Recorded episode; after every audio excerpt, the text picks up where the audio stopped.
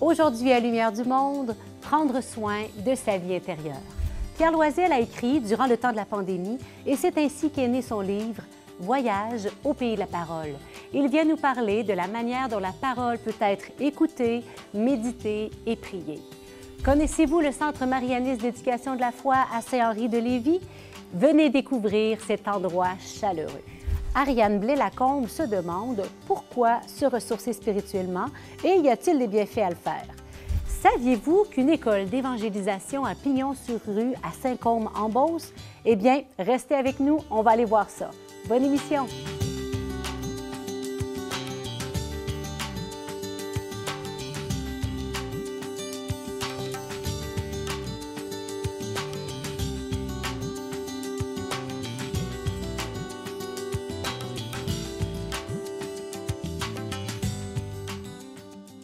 Bon, c'est la nécessité de se retrouver seul avec le seul. Si on n'est pas en contact avec la, avec la parole vivante et qu'on est simplement à l'extérieur, à ce moment-là, on n'est pas à la source. La nécessité de retrouver la source. Bien, moi, oui, je vais à des retraites, euh, souvent même l'été. Moi puis mon mari, c'est ça qu'on choisit comme vacances. Ça nous ressource, ça refait euh, vraiment un élan de fouet. Alors, euh, moi, je vais occasionnellement mais c'est aussi la recherche du silence. C'est vraiment, euh, là, on parle de temps pour soi, c'est un temps pour nourrir ma foi. C'est vraiment une rencontre. Monsieur Pierre Loisel aime écrire et il le fait à merveille. La parole de Dieu est pour lui une source inépuisable d'émerveillement. Monsieur Loisel a été particulièrement inspiré même au cœur de la pandémie, puisque c'est à ce moment qu'est né son livre Voyage au pays de la parole. Nous l'accueillons aujourd'hui pour en discuter avec lui. Bonjour, Monsieur Loisel. C'est un grand plaisir de vous recevoir aujourd'hui. Et pour le bonheur des gens qui nous écoutent, est-ce que vous pourriez vous présenter en quelques mots? En quelques mots. Quelques mots pour dire euh, que c'est une longue vie. Mais euh, je suis un laïc, en fait, engagé dans ma paroisse, dans l'Église de Québec aussi depuis plusieurs années. Euh, ma profession, je l'ai fait dans l'enseignement, au ministère de l'Éducation en particulier, dans différents services du gouvernement aussi, parce que je suis aussi passé au ministère des Relations internationales.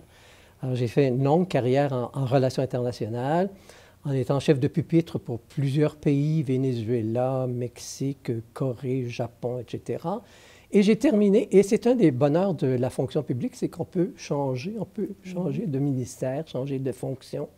Alors, j'ai été aussi euh, chef adjoint du protocole du gouvernement du Québec et en poste pour la fin de ma carrière, en poste à Londres pendant quatre années comme euh, agent de, relations publiques. Donc, euh, une carrière bien variée. Voilà. Et la parole de Dieu au cœur de votre vie, parce que vous nous arrivez avec un livre quand même. J'ai présenté votre livre à l'écran, mais j'aimerais que vous me racontiez, nous racontiez la genèse de ce projet. D'accord. Alors, depuis ma retraite, j'ai aussi essayé d'être utile dans ma communauté. j'ai voulu l'être dans ma paroisse, qui est Cap-Rouge. Alors, j'animais un groupe de partage de la parole. Quand la pandémie est arrivée, évidemment, ce groupe a cessé d'exister. Et je trouvais ça tellement dommage de ne plus être en lien avec ces gens-là. Alors, je me suis dit, comment est-ce que je pourrais être en lien, continuer à faire la, réflexion sur la parole du Seigneur, de Dieu? Alors, j'ai dit, je vais écrire des textes. Je vais leur écrire toutes les semaines une réflexion, une méditation très personnelle. Ce n'est pas un enseignement, c'est juste simplement le reflet de ce que la parole m'inspire pour que aussi, eux aussi puissent euh, communier à cette parole-là et la réfléchir à leur tour. J'ai pensé que la pandémie serait courte. et quand je m'étais engagé, je me dit, je vais vous écrire un texte tous les, pour tous les dimanches. Mais finalement, ça a duré deux ans. et donc, on avait euh, gros paquet de textes qui étaient écrits et euh, sur lesquels les gens avaient réfléchi. Et finalement, c'est Mme Anne Sigi qui a dit, qu'est-ce qu'on pourrait faire avec tous ces textes-là? Pourquoi pas écrire un livre? Mais j'avais jamais écrit un livre. Donc, euh, elle m'a aidé, ça m'a beaucoup incité à, faire l'effort pour écrire ce livre. Et c'est Mediapol, finalement, qui a eu le... J'ai eu l'honneur d'être édité par mm. Mediapol. Alors, c'est vraiment ce livre qui est né en temps de pandémie, mais qui n'est pas relié nécessairement à la pandémie, parce que vous remarquerez dans le livre que c'est pas le tel, tel, tel dimanche qui est important, que ce soit le 20e dimanche après la Pentecôte, ou de, mais que c'est l'histoire de Jésus qui, à tout moment, est le sujet du livre et non pas que c'est tel dimanche. Alors, on peut lire le livre à n'importe quel moment, ce n'est pas nécessairement un souvenir de la pandémie, c'est aussi un texte qui aide à réfléchir pour aujourd'hui, pour le temps présent. Je ne sais pas si je me trompe, vous me le direz, mais j'ai l'impression que votre livre, c'est un peu comme euh, quand on va à un groupe de partage de la parole, c'est vous avez lu la parole avec les frères et sœurs, vous faites votre partage. Donc, c'est un peu votre partage qui est là et la personne qui le lit ensuite peut faire à la limite son propre partage, soit en écrivant elle-même peut-être aussi un, texte qui la rejoint dans la parole. Euh? Tout à fait. D'ailleurs, vous remarquerez qu'il n'y a pas de conclusion. D'ailleurs, j'ai pris une analogie avec les tableaux de Magritte qui dit que ceci n'est pas une pomme, mais ceci n'est pas un livre. Ceci est un, Ceci n'est pas une, conclusion, il est écrit. c'est pas une conclusion parce que la conclusion, il n'y en a pas. Chacun l'a fait pour soi-même et on a toute une vie pour l'écrire, cette conclusion, la penser, pour la prier. Alors, euh, la personne qui lit cela, ce livre-là, bien, dit, ben, j'ai une conclusion. Et, ce, qui est important, c'est aussi, c'est que c'est pas tel dimanche qui est important, c'est le comment Jésus apparaît à ce moment-là dans les Écritures. Et c'est pas parce que c'est l'année A ou B ou C de la liturgie. Ce qui est important, c'est que Jésus est toujours là. Alors, on peut le lire aujourd'hui en disant, bien, on est le 1er novembre, c'est la fête de la Toussaint. Qu'est-ce qu'il a dit dans son livre le jour de la Toussaint? Ça n'a pas d'importance. C'est que la Toussaint, c'est encore pour moi aujourd'hui, le 1er novembre 2022. Et puis, ce sera encore la Toussaint 23, en 23 et 24. Et le Seigneur dit quelque chose à ce moment-là de la liturgie, mais ce n'est pas lié à un dimanche. C'est lui qui est là pour les vivants, parce que c'est finalement le message de, de, de ce Toussaint, c'est que on est tous saints, c'est tous notre fête, parce que lui, il est le saint qui nous rassemble, que ce soit les vivants ou les décédés. On est tous une famille. C'est beau. Et lorsque quelqu'un a votre livre en main, qu'il lit votre livre, qu'est-ce que vous souhaitez qu'il en retire? Qu'il découvre qui est ce Jésus qui est tellement admirable, qui est tellement euh, subtil parfois dans ses argumentations, qui est tellement compatissant devant la souffrance, qui est tellement joyeux. C'est aussi un aspect de Jésus qu'on oublie comment il aime fêter, il aime être avec ses amis, il aime être en bonne compagnie, il aime prendre du vin à Cana, même s'il en manque, bien, on va en faire du mhm. vin. Mais euh, c'est un personnage fascinant. Puis quand on sait qu'il est Dieu, mais c'est encore plus fascinant parce que il est là pour toujours et il est là pour nous. Il est là pour moi. Et je trouve que, que dans le temps de confinement, pendant la pandémie, on s'est senti souvent seul. Mhm. Et énormément de personnes ont souffert de cette solitude. Alors, à chacune des méditations pendant la pandémie, j'ouvrais l'invitation à, faire en sorte qu'on aille communier aux personnes qui sont souffrantes. Un coup de téléphone, un appel, euh, un petit coucou quelque part, d'une certaine façon, pour se déconfiner. Mais la parole, on n'a pas besoin de faire un coucou. Jésus nous le, nous le fait continuellement, dans le sens qu'il dit toujours Je suis là. Regarde, si on parle par exemple de, de, de la guérison des lépreux, bien écoute, c'est quoi ma lèpre à moi? Est-ce que, et le message de ces lépreux, c'est qu'il y en a un qui est revenu dire merci pourquoi je ne dirais pas merci moi aussi pour mm. ce que le Seigneur fait pour moi aujourd'hui? Une fascination. Vous êtes fasciné par le Christ. C'est ben merveilleux. merci de nous partager votre livre, qui d'ailleurs est en vente dans toutes les bonnes librairies du Québec, même en France, on m'a dit. Donc, on peut même le commander si on ne peut pas se déplacer en librairie. Donc, euh, c'est un petit trésor, une invitation au voyage dans l'Évangile. Voilà. Un grand merci, Monsieur Loisel. Je vais vous lire avec intérêt et l'offrir aussi. Merci beaucoup. Merci. Portez-vous bien. À bientôt. Merci beaucoup. Le Centre marianiste d'éducation à la foi, un endroit chaleureux pour grandir dans la foi du cœur. Une belle équipe, des activités pour tous les âges. Qu'est-ce qu'on y trouve? Eh bien, un esprit de famille, des espaces de prière et de ressourcement, des activités pour les familles et des sentiers inspirants. Alors, rendons-nous sur place pour voir ça. pourquoi ça a été fondé et en quelle année? Euh, c'est en, l'an 2000. Et le pourquoi, c'est qu'avec les laïcs euh, marianistes, on est allé trouver les religieux marianistes, la Société de Marie.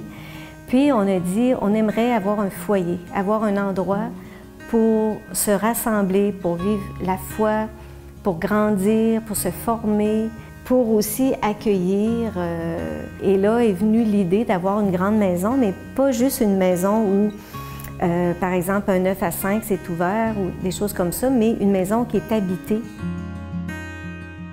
Ensemble, on peut faire un beau voyage avec Dieu dans ce parcours. Venez-vous-en.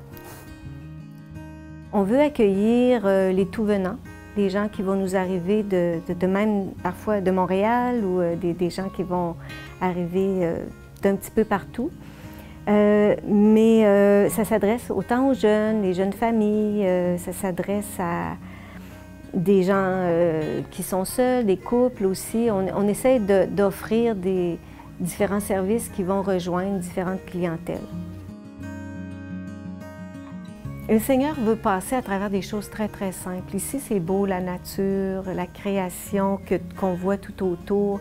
On essaie ici de, suivre Laudato aussi, aussi tout, ce qu'il y a comme esprit de, ce beau message de, Pape François, euh, pour que ça soit bon, pour euh, physiquement bon, mais bon intérieurement aussi. Alors, quand je suis arrivée au centre, j'avais des amis qui venaient déjà ici et moi, j'étais en convalescence. Alors, j'avais le goût de travailler sur ma foi, euh, qu'est-ce qu'étaient mes valeurs. Et puis, j'ai trouvé une famille. Une famille pour euh, partager, pour euh, m'accueillir, et pour me faire grandir dans la foi. Qu'est-ce que quelqu'un peut trouver ici? Moi, je dirais d'abord des amis, une famille, plus que des amis, mais une famille euh, où il fait bon vivre sa foi, où on arrive comme on est avec le bagage qu'on a, puis où on est accueilli, puis euh, d'ailleurs, il y a toujours une bonne table, il y a toujours euh, de l'espace pour la fraternité. Et je pense que c'est ça qui, qui, rejoint beaucoup les gens, la simplicité, l'accueil. Zélie et Louis, merci Seigneur de, venir toucher les couples aussi, comme témoins c'est l'Église a besoin. Alors, euh, on, essaie d'apporter un soin euh, particulier pour les familles, les, jeunes familles. Euh, et, c'est surtout par le nouveau projet sur lequel on travaille depuis les trois dernières années, puis qui va se poursuivre. C'est avec des sentiers d'éducation de la foi, des sentiers d'évangélisation, dans lesquels il se trouve plusieurs parcours. Comme en ce moment, on a cinq parcours de disponibles. Le parcours des témoins, un parcours euh, du chemin du bonheur. Euh, on, on, essaye d'amener la bonne nouvelle, euh, tout ça.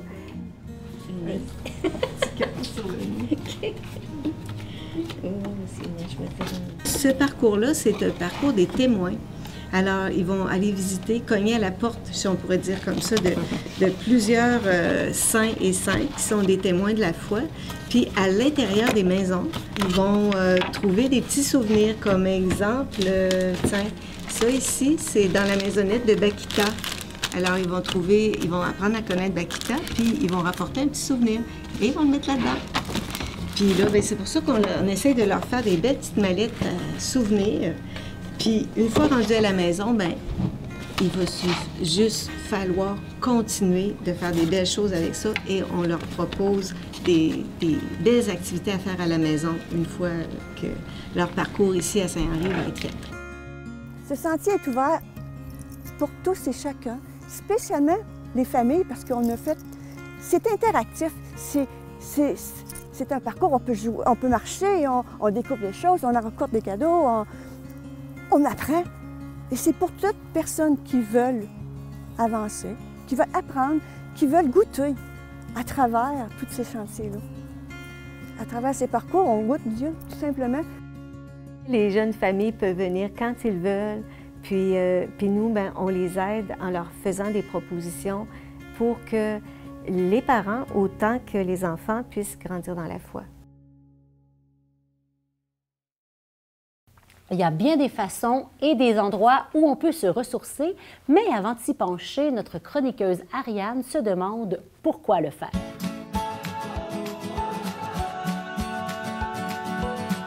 Bonjour Ariane. Salut Geneviève. Alors, tu nous parles aujourd'hui du ressourcement spirituel et je crois que tu as fait toi-même ta toute première retraite spirituelle dernièrement. Oui, en fait, cet été, je suis allée euh, pour la première fois dans une euh, retraite spirituelle. Euh, mon mari m'avait offert ça pour ma fête, un beau séjour de deux jours. chez les petits frères de la Croix dans Charlevoix.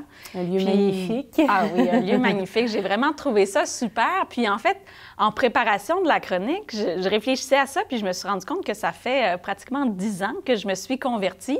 Puis je me suis demandé pourquoi est-ce que ça a pris autant de temps avant mhm. que j'aille en retraite. Parce que j'ai toujours su là, que c'était une possibilité. Il y en a qui sont organisés par des paroisses, des fois pour les individus, pour les groupes, pour les couples, mais on dirait que c'est, jamais quelque chose qui m'était apparu euh, autant comme une nécessité. Alors que là, vraiment, quand je suis partie, là, c'était... Euh, c'était là. c'était, vraiment, c'était vraiment le temps. Puis en fait, j'ai, trouvé trois choses que j'ai pas dans mon quotidien qui me permettent de, euh, de travailler, d'approfondir euh, ma relation avec Dieu. Puis mhm. donc, c'est là-dessus que j'oriente ma chronique. Qu'est-ce qu'on a en retraite qu'on n'a pas dans notre vie de tous les jours? C'est justement ça, en retraite, se mettre en retrait Exactement. Donc, de notre vie quotidienne pour découvrir un autre espace. Donc, trois choses. Oui, c'est ça.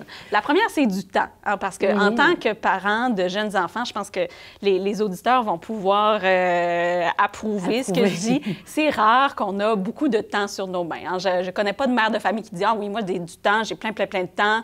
Je fais deux heures de prière méditative tous les jours. C'est incroyable. sais, peu importe qu'on soit à la maison ou au travail, euh, les tâches ménagères, les enfants sont très demandants, puis on a toutes les heures au bureau, faire les lifts à gauche, à droite. Donc, comment trouver du temps pour prier dans notre quotidien, c'est déjà un défi.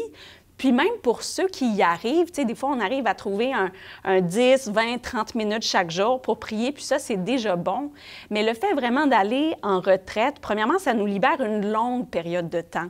Puis des trucs qu'on ne trouve pas nécessairement dans la prière quotidienne, mais du fait de passer toute une journée complète, deux journées ou voire plus de temps vraiment dédié à notre relation avec Dieu, c'est vraiment, ben, c'est vraiment bénéfique. Ça nous permet d'avoir des réflexions différentes ou d'être dans une disposition là, différente de notre quotidien. Donc, la première chose... De aussi, de, c'est ça, de se déposer. Du temps. Exactement. Deuxième, chose, c'est l'énergie. Puis en fait, c'est, quand je dis le temps, c'est un peu une balance de temps-énergie. C'est du temps de qualité où on a l'énergie de faire les choses. Parce qu'en fait, moi, je considère que j'ai de la chance. J'ai trois enfants, mais à 7h30 le soir, tout le monde est couché. J'ai mes soirées de libre, mais là, arrive le soir, moi, je suis crevée. Je suis vidée, là, vraiment. Là, je, fais une petite prière tous les soirs avec mon mari, là, mais tu sais, je n'ai pas l'énergie d'aller faire de l'adoration ou quelque chose comme ça. Là. Donc, mm-hmm. vraiment, les retraites, souvent, c'est du temps, mais c'est aussi de l'énergie qui est libérée parce que souvent, c'est des formules tout inclus. Hein. Les mm-hmm. repas sont mm-hmm. compris. Euh, ma chambre est déjà faite quand j'arrive. Tu sais, j'ai pas besoin de passer le balai en retraite. La maman est contente. la maman est contente. Tu sais, le fait d'être libérée de toutes ces tâches-là. Premièrement, c'est très reposant. Ça mhm. nous met vraiment dans des dispositions différentes. Puis ça fait qu'on a tout notre temps pour faire ça. La troisième chose, c'est que le lieu nous offre un contexte en soi. Parce que mhm. les lieux de retraite, souvent, c'est des monastères, des abbayes. Hein. C'est rare que c'est dans des endroits laids, là, hein, on s'entend. Même ceux qui sont en ville, souvent, ça va être... Ils vont avoir une enceinte. Donc, on va vraiment comme même à l'extérieur, si c'est dans les montagnes, dans la forêt, on va vraiment se retrouver en communion avec la beauté de la création. Puis ça, c'est vraiment super. Mm-hmm. Mais aussi à l'intérieur, c'est pas laid, ces endroits-là. on sent vraiment qu'on mobilise tous les arts pour élever l'âme, pour vraiment rendre hommage au Seigneur. Euh, que ce soit tout seul, en couple, en groupe, là, il y a vraiment plein d'occasions. Donc, moi, j'invite les gens qui nous écoutent à aller en chercher des retraites parce qu'il y en a qui s'organisent ou en organiser nous-mêmes parce que vraiment, c'est, c'est une. Euh, c'est quelque chose de, de vraiment super Mhm. que je pense que tous les croyants méritent de vivre là, une fois. Donc, ça a été ta belle découverte cette année. Ah oui, puis on y retourne là, dès Oui. que possible. Ben oui, je t'en souhaite d'autres. C'est toujours vraiment des moments mémorables et qui font du bien au corps, à l'esprit, Ah à l'âme, à notre cœur, à tout ce qu'on Puis est. après, justement, on revient dans notre quotidien, puis on, on est haute, tu sais, on est Mhm. vraiment... Ça donne comme un second souffle, là, je trouve. Mille merci, Ariane. Ben là, tu me donnes le goût d'aller regarder. Ben oui, hein, euh, on, on va euh, s'arranger quelque chose, ça, hein? on va se faire une retraite, là. Parfait. À bientôt, Ariane. Bonne journée. Ouverte en janvier 2022, l'école d'évangélisation Père Émilien Tardy répond à l'appel d'évangéliser et de former des évangélisateurs. Issue du mouvement charismatique, l'école offre plusieurs sessions fort intéressantes. Alors, allons donc découvrir cela ensemble, cette belle mission. Ah là là, c'est toute, un- toute une belle aventure. L'école d'évangélisation, c'est... euh, au fond, le père Émilien Tardif euh, avait une grande préoccupation, c'est-à-dire les gens étaient touchés par les guérisons que le Seigneur faisait. Mais au-delà de ça, c'est comme s'il manquait quelque chose pour amener les gens à être transformés dans leur être. Et euh, toute la première communauté, hein, ceux qui ont travaillé avec le Père Émilien, ont commencé par vivre eux-mêmes à un moment donné euh, cette école-là, dans laquelle, qu'est-ce que c'est l'école? C'est vraiment que la parole de Dieu devienne, au fond, une expérience profonde.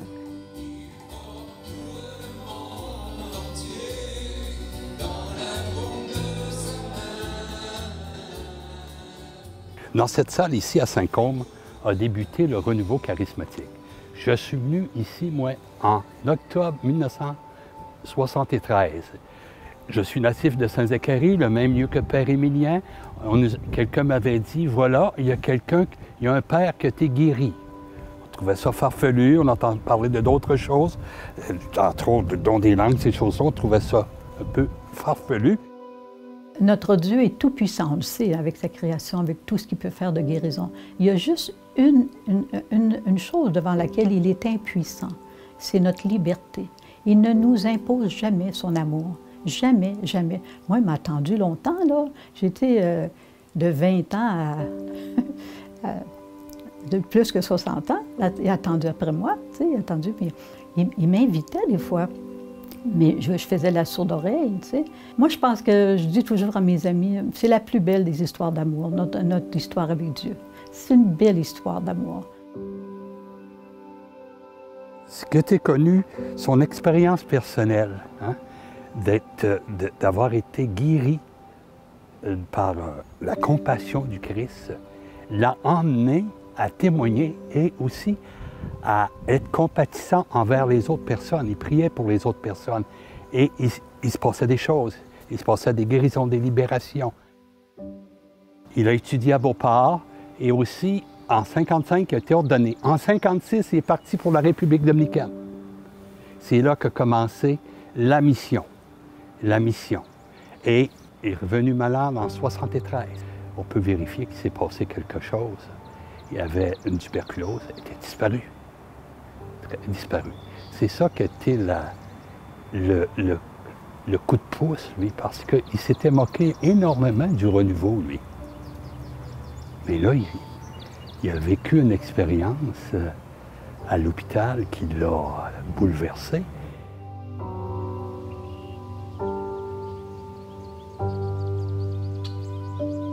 Rose et euh, son beau-frère hein, ont été à l'hôpital Laval avec Mme Cajudal, son mari et un jeune enfant. Ils ont eu l'audace d'aller prier pour lui. Il était tout à fait gêné. Il dit, ben, ferme la porte, euh, il se sentait mal à l'aise. Et c'est à suite de cette prière-là qu'il a été transformé. Et ça a été la base de son nouveau ministère, ça l'a lancé. Ça l'a lancé spirituellement. Lorsqu'il est retourné en République, il a fondé, il a fondé l'école d'évangélisation.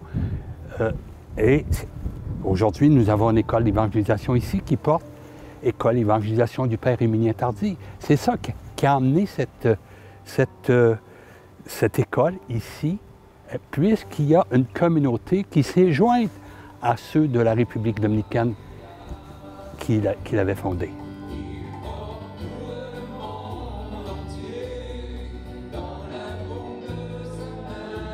Alors, il y a différentes sessions. Hein. L'autre fois, on a parlé de l'école Janson, il y a Philippe, qui est vraiment le kérim, qui est le premier cours qui doit être suivi. Mais c'est vraiment, on dit court, mais c'est vraiment toujours dans le but que chaque personne devienne des évangélisateurs. L'école d'évangélisation, c'est qu'à force d'être touchés par la grâce de Dieu, les gens euh, se lèvent et son désir. De toute façon, ils ne sont pas capables de faire autrement parce que l'amour qu'ils ont été touchés les amène en marche pour évangéliser et vraiment faire en sorte que de plus en plus les gens soient au courant de, que Jésus est toujours vivant en 2022. Hein. Il est vraiment très, très présent. Cette maison aussi, euh, elle ne sert pas simplement à l'école d'évangélisation. Il y a des gens qui viennent faire des silences aussi. C'est plus que ça, c'est toutes sortes de, possibilités pour amener les gens à retourner à la source. Surtout, il ne faut pas, j'ai de vous spécifier que le cœur de notre communauté, c'est l'adoration. Alors que ce soit dans la maison à Québec, à la Maison de la Miséricorde, qui est située à l'église de l'Espérance, ou ici à Saint-Côme, l'adoration est au cœur. Donc les gens, c'est ouvert pour que là, ça s'en vient ici à Saint-Côme, qui viennent adorer Jésus. C'est par l'adoration que Jésus vient nous transformer effectivement, que un des rêves, c'est que les gens qui reviennent, souvent, on, voit que c'est des gens qui ont délaissé. Hein. Délaissé euh, la religion, ils ont délaissé, ils sont, sont, embarqués un peu dans toutes sortes de choses. Et naturellement, ben, euh, nous, nous, ce qui nous fait plaisir, c'est quand ils viennent avec nous autres, et après ça, un coup qu'on on les a fait connaître euh, Jésus, tout ça, qu'ils reviennent à l'Église aussi par après gens-là. Le, but de, le, but de la communauté, le but de nos sessions, c'est de refaire connaître Jésus, qui ne sont pas tout seuls. Si tu veux te sentir aimé en plénitude puis goûter la vraie joie d'être aimé, là, fais ta petite heure et quart de venir ici. De toute façon, on fait toujours des pas de trop. Hein, on, court pour toutes sortes de choses. Hein. Mais là, je pense que ça vaut le déplacement. Puis euh, tout le monde qui vient ici sont heureux de, quand ils repartent. Je pourrais leur dire que c'est le plus beau cadeau qu'ils peuvent s'offrir.